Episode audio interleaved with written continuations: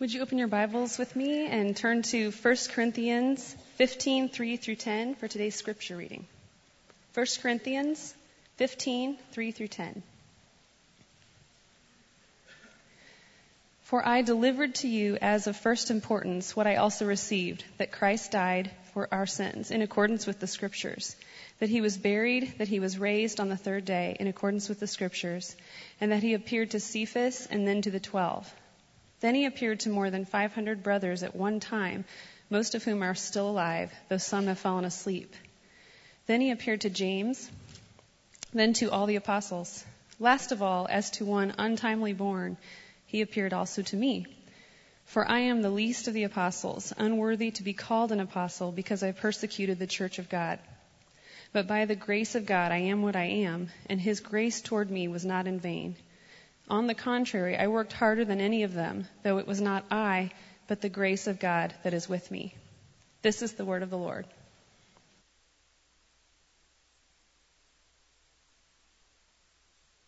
Before we get into 1 Corinthians 15 this morning, two weeks from tonight, we will be praying together with uh, fellow believers over at Traders Point Christian Church and uh, that's uh, citywide prayer focus. Really want you to be able to be there. And as well, a part of that prayer time is to pray over men and women involved in law enforcement. So if you know somebody, or if that fits uh, your uh, career, uh, we'd love to have you be there, have, be able to pray over your uh, families. Maybe you want to invite someone this week. Maybe you'll uh, come in contact with a police officer this week and uh, you would like to invite him and her uh, to the service. That would be a providential appointment where you've received the vengeance of God in your life and want to make something good out of it. So, um, yeah, so just ask for forgiveness and then invite him to come and be prayed for. Okay, so that's next uh, not next Sunday, but Sunday I think it's the 14th of September. So. Um, Let's, uh, let's be there and uh, pray for the needs of our city. Let's pray now. Father, help us.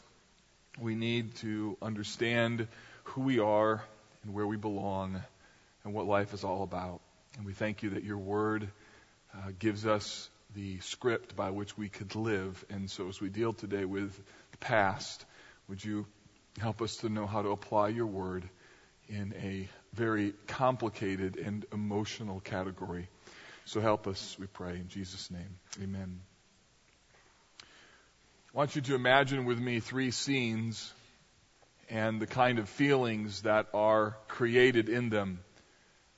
You, you, walk down to your mailbox at the end of your driveway, you open the mailbox lid, and inside are a bunch of um, magazines, um, publications, mailers and some letters. You, you, grab those, and as you walk up the driveway, you kind of begin leafing through them, and you notice an invitation.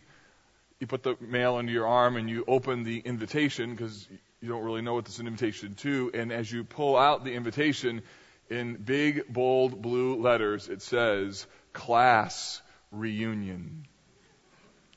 For a few of you, you went, oh, awesome. For, for many more, it was, oh.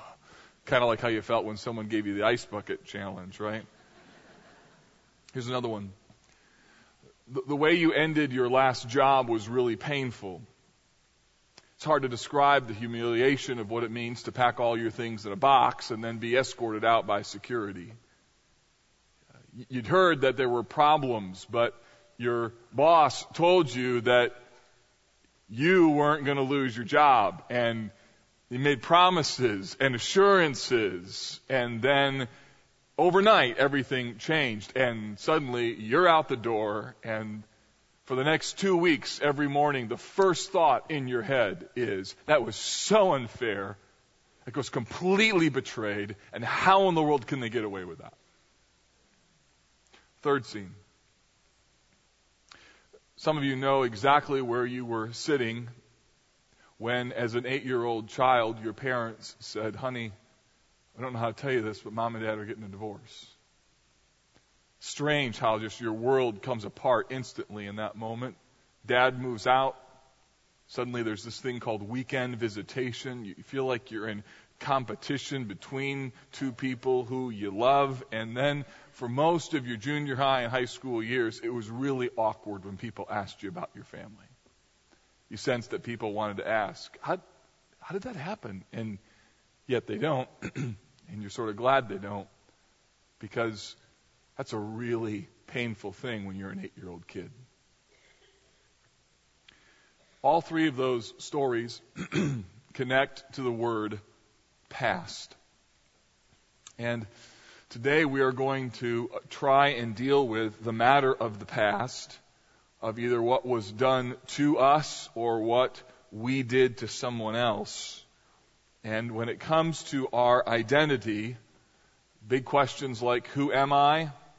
Where do I belong? And what is the meaning of life? Events from our past can be both defining and they can also be devastating. And today what I want to do is kind of jump into this arena of I am what I have been through and help us all understand how our past relates to the story of the gospel. We'll begin next week again our study of Romans, and what's really wonderful is that Romans chapter 5 continues really this idea of building on our identity, our our, the title for next week's message is Peace with God means hope in hardship. And so we're just going to kind of continue this theme right into Romans because what you'll find is that identity is not a special little series. Identity is the essence of what the gospel was meant to change and what you were meant to be. So today we're going to address this issue of the past. What I want to do before we jump into 1 Corinthians 15 is to give you a bit of a framework for understanding the past. And, and, the reason that I want to do this is because the, the more that I leaned into this and researched and consulted with some people, the more I realized that the past is incredibly complicated. And, and we all have a past, and we're all coming to the subject of the past from various different angles. Steve Viars, who pastors Faith Church in Lafayette, has written a book called Putting Your Past in Its Place. And in the book, he gives a helpful way to think about our past. Here's what he says. You can think of the past, first of all, in two buckets, whether you're innocent or guilty. Meaning, what happened in your past was either A, your fault, or B, not your fault. So there are things that happen to you that you have no fault in, and there are other things in your past that, truth be told, it's on you.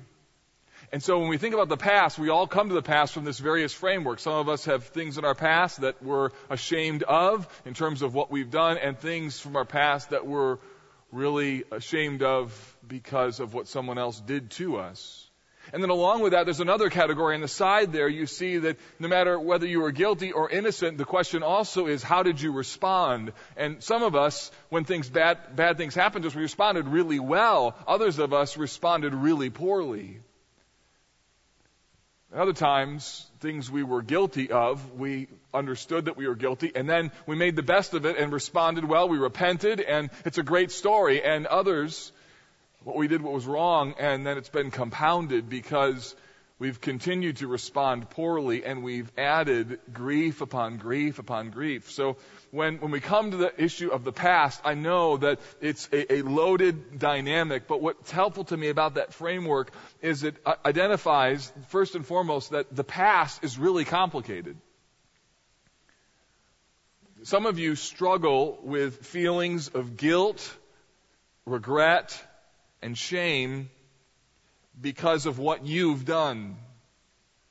Others struggle with issues like the unfairness of what was done to me, the suffering that seems so pointless, and then how it even relates to your view of God.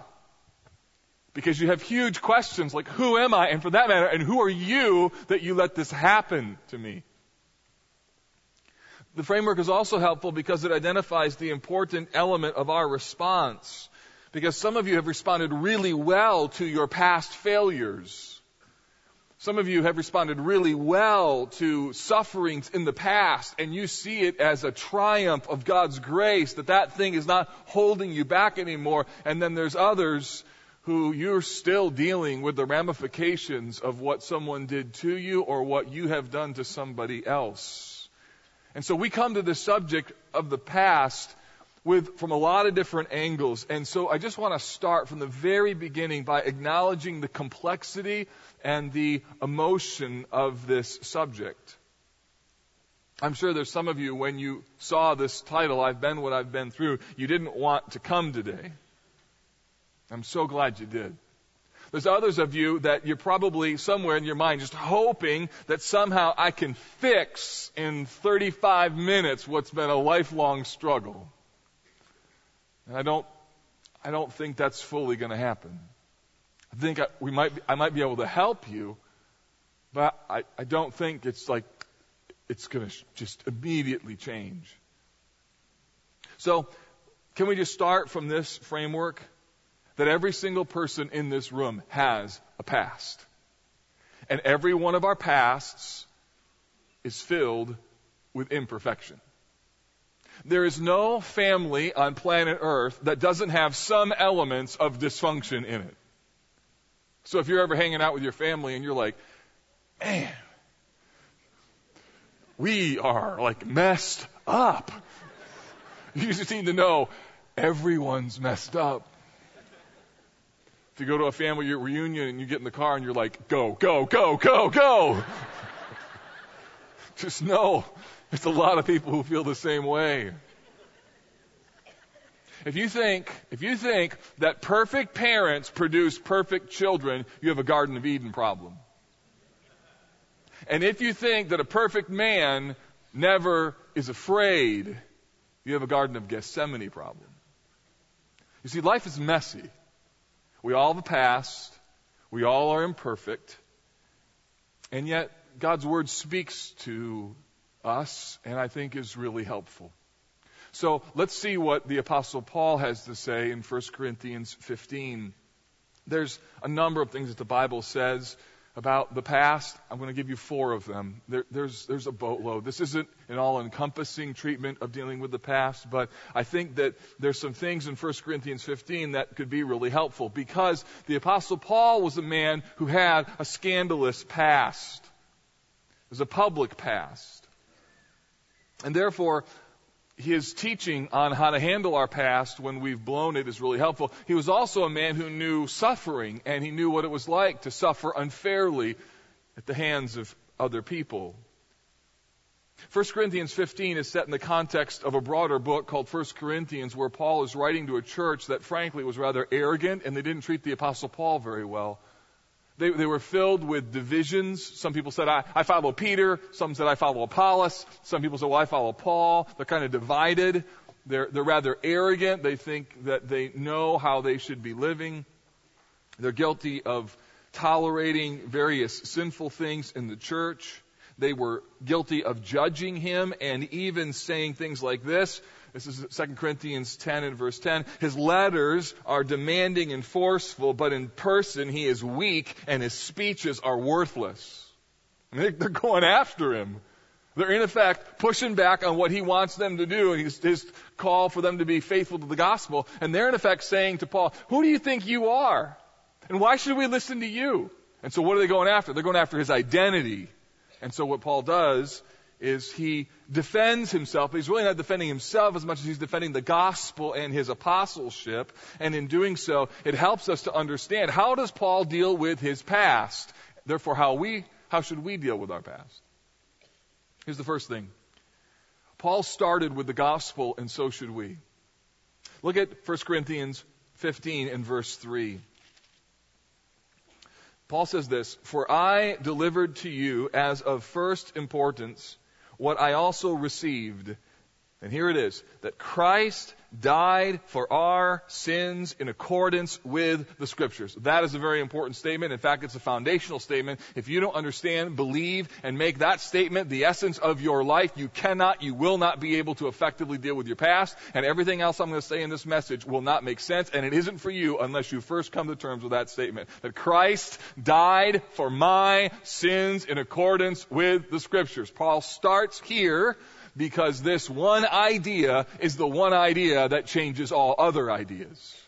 This one reality of Christ died for my sins is the one identity that transforms all other identities. Last week I tried to summarize the gospel script for you by giving you four statements to remember. The, the, gospel narrative is much larger and broader than just these four statements, but I wanted to do it in such a way that hopefully you could repeat it and remember it when you need to rehearse the gospel script. And it's this, that God is holy, I am not, Jesus saves, and Christ is my life. This has been helpful for even me. I say even me because there's sometimes that I say things, even in preaching, and I get done and I'm like, that was really helpful. And that was helpful for me to rehearse. So like Monday of this week, I'm out on a run and I'm rehearsing these truths. God is holy. I am not. Jesus saves. Christ is my life. And I'm just rehearsing the gospel.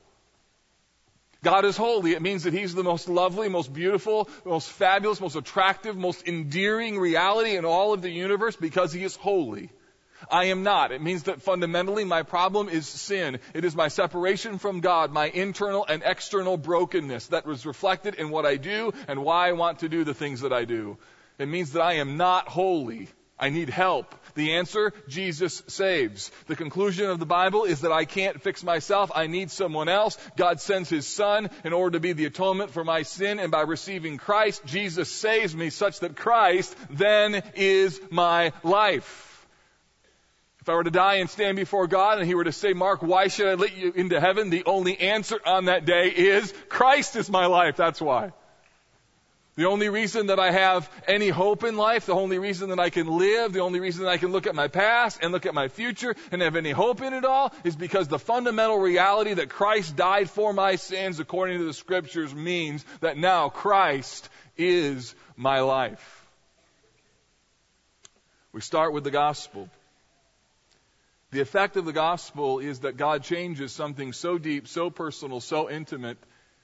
The, biblical language connected to it is things like He gives you a new heart, He gives you a new self, or Jesus said, You are born again. So, in order to effectively deal with the past, that's what we're talking about, the past, you have to understand your identity in light of the past through understanding the gospel. You have to deal with the reason behind your past. In other words, why do you do the things that you do? Or better, why did you do the things that you did? Or why did that thing happen to you? Some of you have been searching for that answer your entire life. Why did this have to happen to me? Why did this happen? Why did they do that? Why did they treat me this way? Or why did I do this? How could I have been so blind? The answer to both questions are the same. The world is broken. It's filled with sin. Either your sin or the sins of others. And the Bible, through the gospel, is the only record that helps us to interpret why things go wrong in life. Instead, I find that there are people who try and cope and compensate. Some of you have tried that. You've spent years trying to figure out why you did what you did. You've tried to analyze it, psychoanalyze it. You've talked to people about it. You've tried to justify it, compare yourself to other people, ask lots of questions, and it just feels like you're going round and round and round and round. Some of you have struggled because of what happened to you with bitterness, with anger. Some of you have bounced from relationships to relationships, and some you've ruined relationships because this past thing just keeps showing up. Or you've tried to drown the pain by sleeping, by overworking, or by giving your mind and body to a substance to try and just numb the nagging ache in your soul. Maybe, maybe you sat through the last three weeks of this identity series and you're starting to realize that the real need in your life and the real issue in your identity is the fact that you've never settled the fundamental spiritual issue in your life, and that is a personal relationship with Jesus. And you know, as we come to the end of the series, there would be nothing greater, no greater joy in my soul, nothing more I could long for you than for you to understand the beauty of what it means for that text, for Christ to having died for your sins according to the scriptures, to become your very own. That you could understand what it means to turn from your sin and confess, Jesus, you're my Lord and you're my life. See, the reality is you cannot deal with your own identity and you can't address your identity as it relates to your past without coming terms without coming to terms with the gospel. It is the one thing that changes everything. It is the identity underneath all other identities. It's the explanation under all other questions. It, it answers the question, why and who. And you can't deal with your past unless you first deal with the gospel. So Paul starts with the gospel. Here's the second thing. It's beautiful. When you understand this beauty, beautiful thing called the gospel, you're able to be honest about your past. Look at verse 8. Last of all, as one untimely born, he appeared to me, for I am the least of the apostles, unworthy to be called an apostle, because I persecuted the church of God. Now we just kind of fly over that word persecuted. It's just, it's, it's so sterile. But just think of what that word meant to the apostle Paul. Prior to his conversion, the apostle Paul led the most organized, systematic, and widespread arrest, torture, and murder of Christians that the church had seen to that date. At his hands, there were people who bore the marks of his orders for persecution and beatings. He showed up in gatherings of believers, and there must have been people who brothers or sisters had been put in prison because of the apostle Paul or who Paul had given the order to have that person executed. Paul had a scandalous past and no doubt every time he was in contact with believers, his past was front and center. So when he says, I persecuted the church, this is no sterile term. This is the thing that would constantly haunt Paul were it not for the gospel. Imagine what it must have been like it's no wonder that Paul talks about his past, not only here, but in other places in the scriptures. Look at Galatians 1.13. For you have heard of my former life in Judaism, how I persecuted the church of God violently and tried to destroy it. And 1 Timothy 1.13. Formerly I was a blasphemer, persecutor, and insolent opponent. So what Paul does is he's candid and honest about his past. There was no denying it. But in light of the gospel, because something greater had come into the equation, as we'll see in a moment, Paul was able to be honest about where he or what he had been saved from. As well, he had been unfairly treated. Countless times. 2 Corinthians 11 lists Paul's imprisonments, that he had been subjected to countless beatings, nearly being killed numerous times. He says 39 lashes he suffered at the hands of the Jews, beaten with rods three times. Once he was even stoned. Paul knew what it was like to be lied about. He knew what it was like to be denied and he knew what it was like to be betrayed. So Paul gets it when it comes to suffering and things that aren't fair. And he also gets it when it comes to having a past that is scandalous. And yet, what is so compelling about what he does in 1 Corinthians and in Galatians and in 1 Timothy is that he acknowledges those events as a reality, but not as the ultimate reality. I know, I hope that could happen for you, because there's a bunch of people who, their, their past, they just, they act as though it's not real. They deny it, they hide from it, they, they try and downplay it, figure it out, blame it on others, etc., etc., etc., and they deny the reality of the past. There's other people who are so beholden to that past that it so defines them, it alters their future relationships, and everything about their identity is all stuck in the past It happened 10 years ago, but it's still informing today. You see, the beautiful thing that Paul does is he acknowledges that past is real, but it is not the ultimate reality. That past is there but it's not ultimately who I am. Third, what he does is he eclipses his past with grace. Look at verse 10. Something really important happens in 1 Corinthians 15 and verse 10, and it's not the only place in the Bible, excuse me, where we find it. Verse 10 says this, By the grace of God, I am what I am and his grace toward me was not in vain. The most important phrase there is the term, but by the grace of God. It's the turn. Paul says, I was a persecutor, but by the grace of God, I am what I am. He didn't deny it. He didn't diminish it. He didn't become defensive about it. And he also didn't become defeated by it. His past was his past, and his past became the means by which God then applied his grace. I love the word eclipse.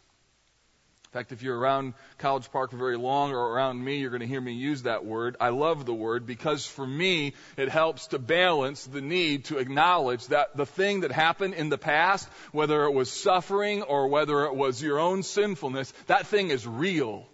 And I find way too many people who deny the reality of that. Either they deny that suffering is really, really hard. They think that real Christians walk through suffering saying, oh yeah, this is easy. That's not real Christianity. Real Christianity says this is hard. This is like gut wrenching. I don't know if I'm going to make it hard, but God is going to help me. That's real Christianity. Real Christianity isn't saying, oh yeah, I didn't have a past. I had some things, but I'm not as bad as most people. Real Christianity says, I was a wretched, horrible, awful sinner, and I've ruined so many things in my lifetime, I can't even believe it. But God, in His mercy, rescued me. That's real Christianity. And that's where eclipse comes in, because what eclipse is, it acknowledges the reality of one thing, but it also acknowledges that something has come in front of that other thing. And this thing that eclipses our past is grace. So that everything that Paul sees, he sees now through a lens of grace. This, by the way, is not the only place where Paul does it. Does this? He does it in First Timothy chapter 1, where he says this, though formerly I was a blasphemer, a persecutor, and an insolent opponent, and then he says this, but I received mercy. So you'll see it all over Paul. I was this, I was this, I was this, but I received mercy. Later on, 1 Timothy chapter 1 and verse 16, he says, or verse 15, this saying is trustworthy, deserving of full acceptance, that Christ Jesus came into the world to save sinners, of whom I am the foremost.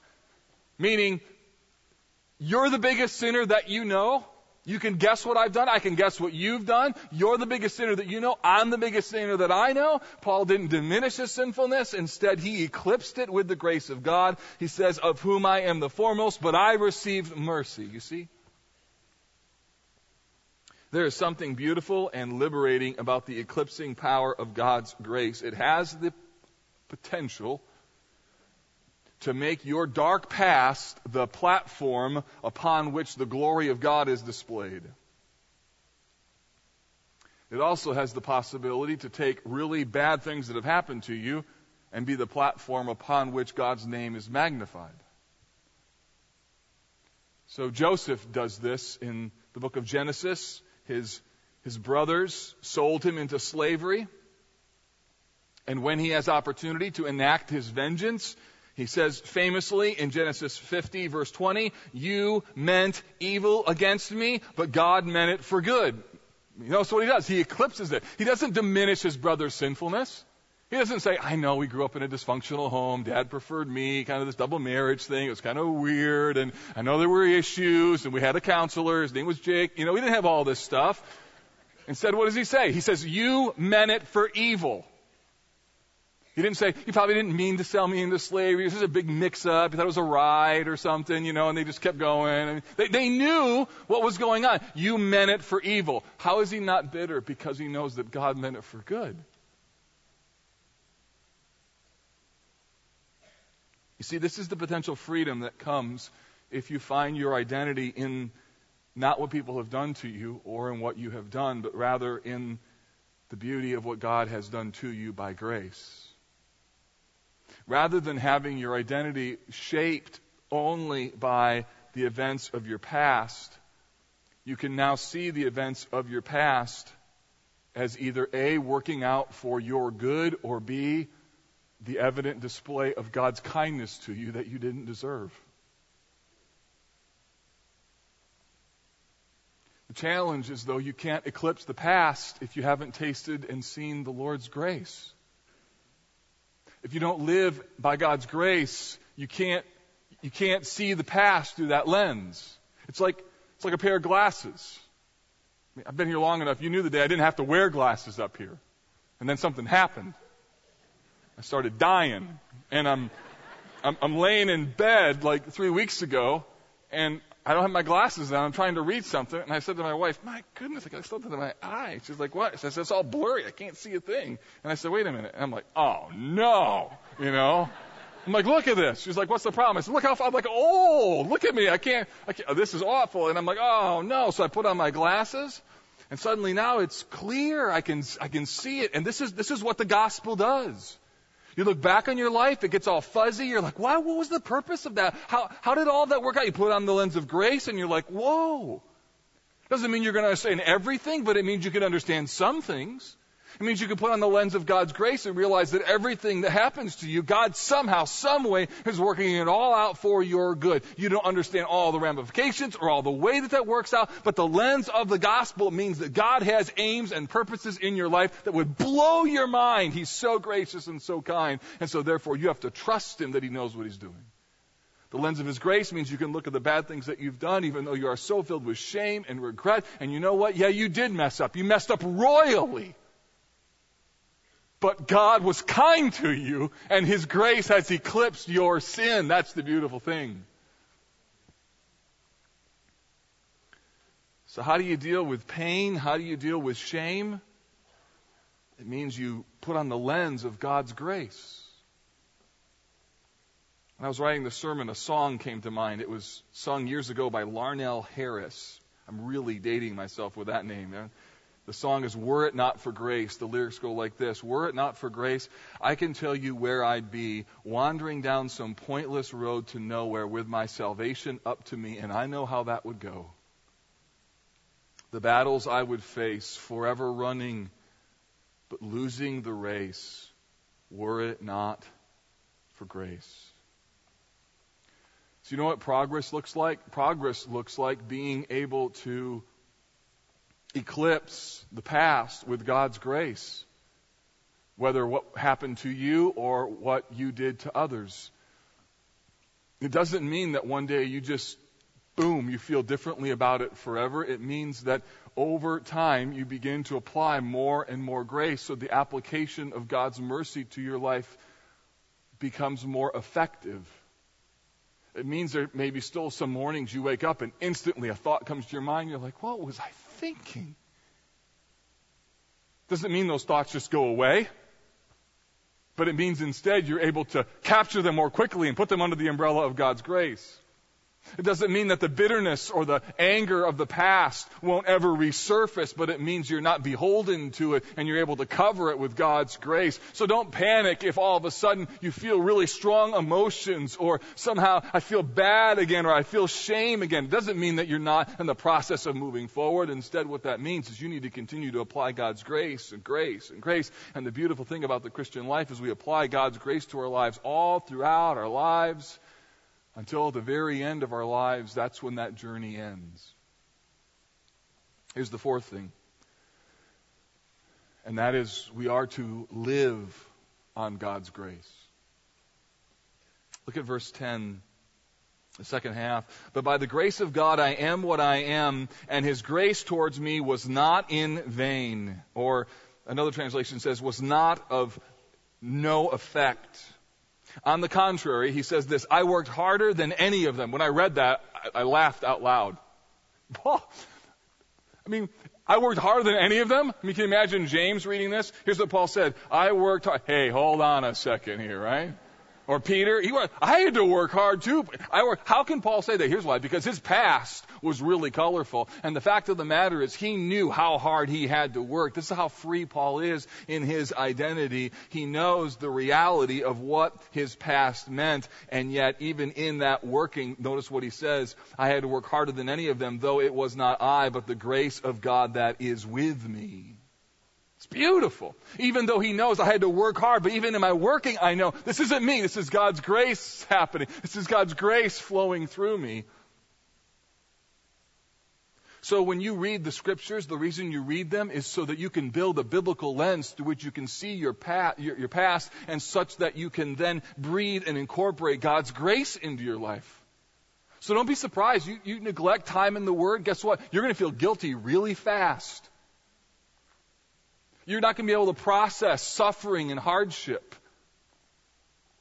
The reality is that the Bible gives us the lens through which we, we see life.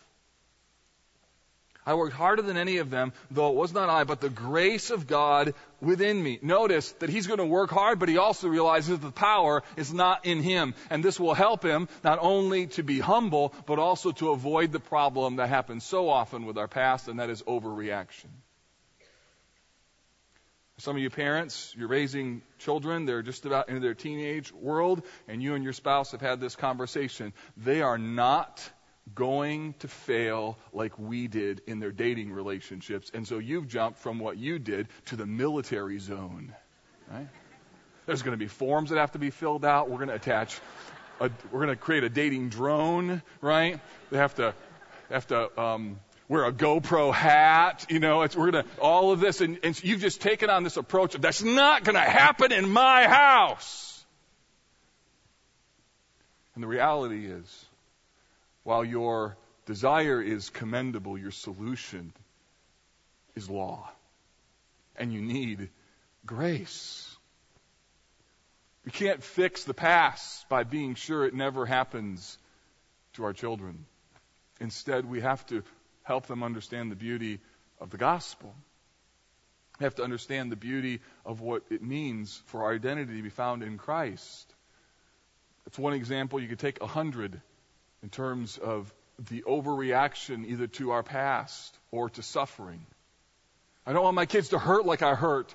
Or I don't want my kids to grow up in a, in a marriage that's dysfunctional, so we're going to have the perfect marriage. And instead of mom and dad getting divorced, instead you got a mom and dad who live with such intensity that everyone's miserable because they're bound and determined everyone's going to be happy.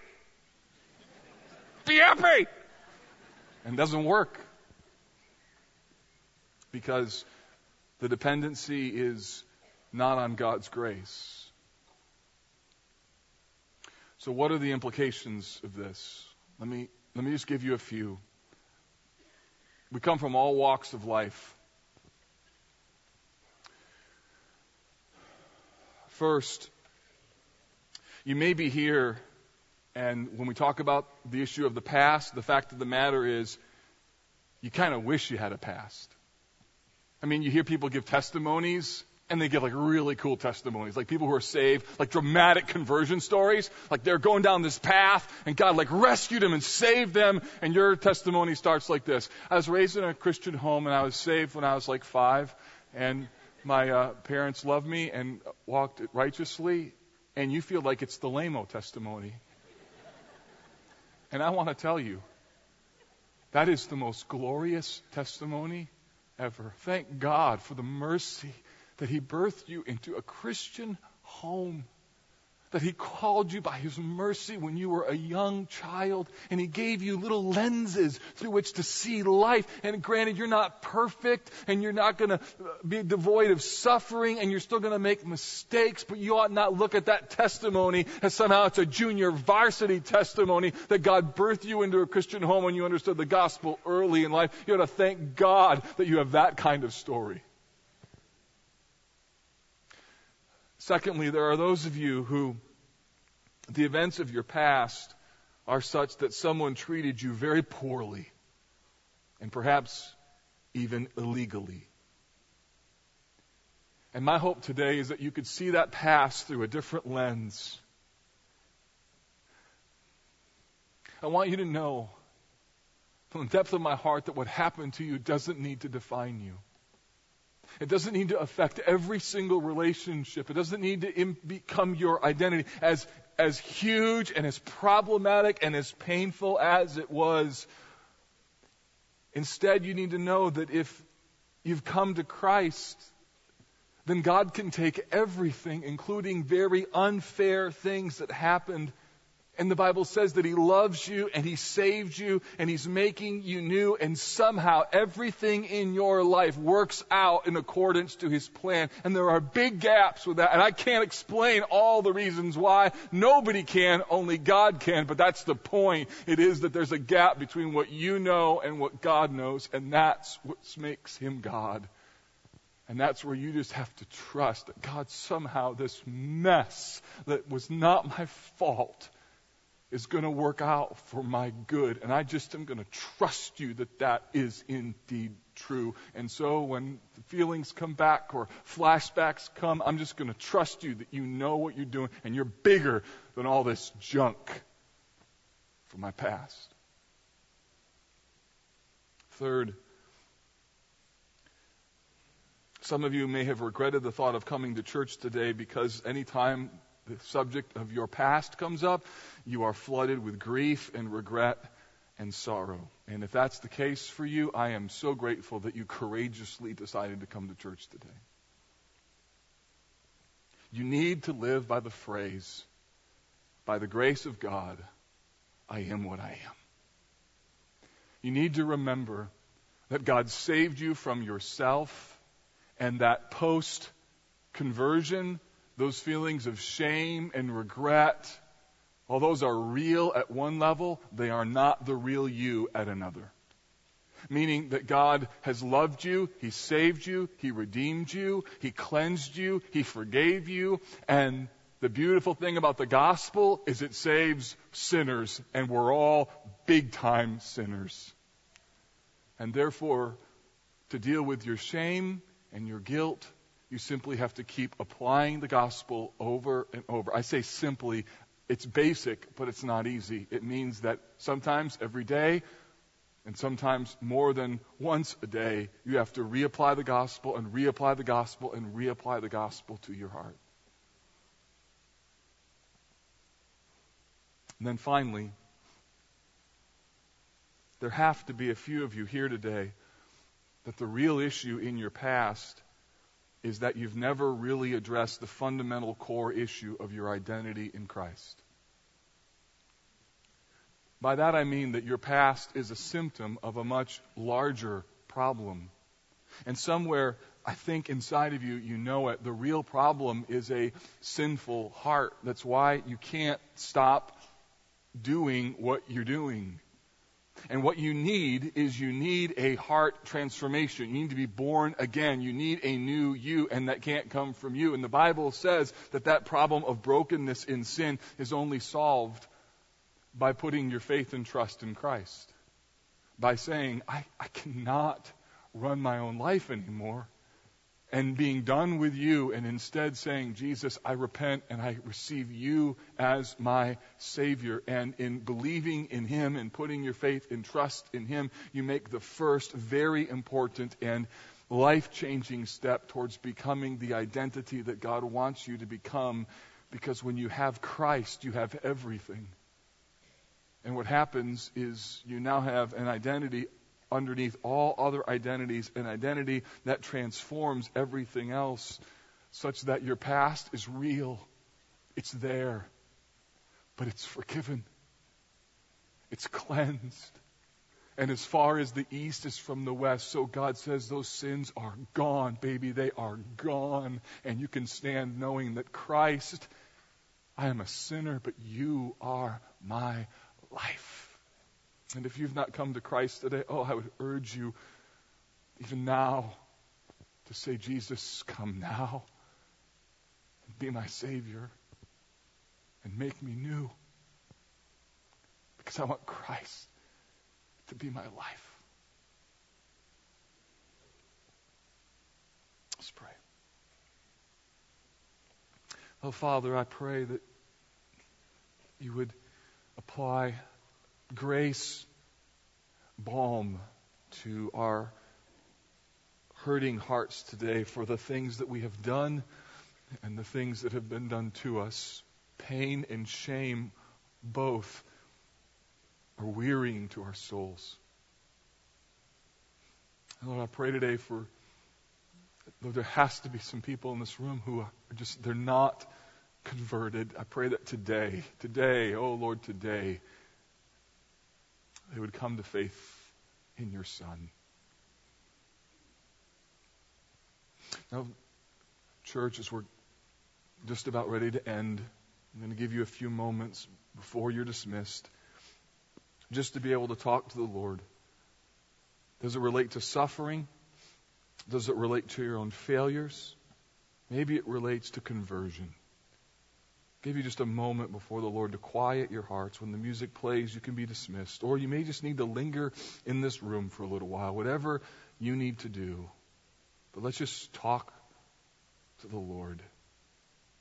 Let's be quiet before Him.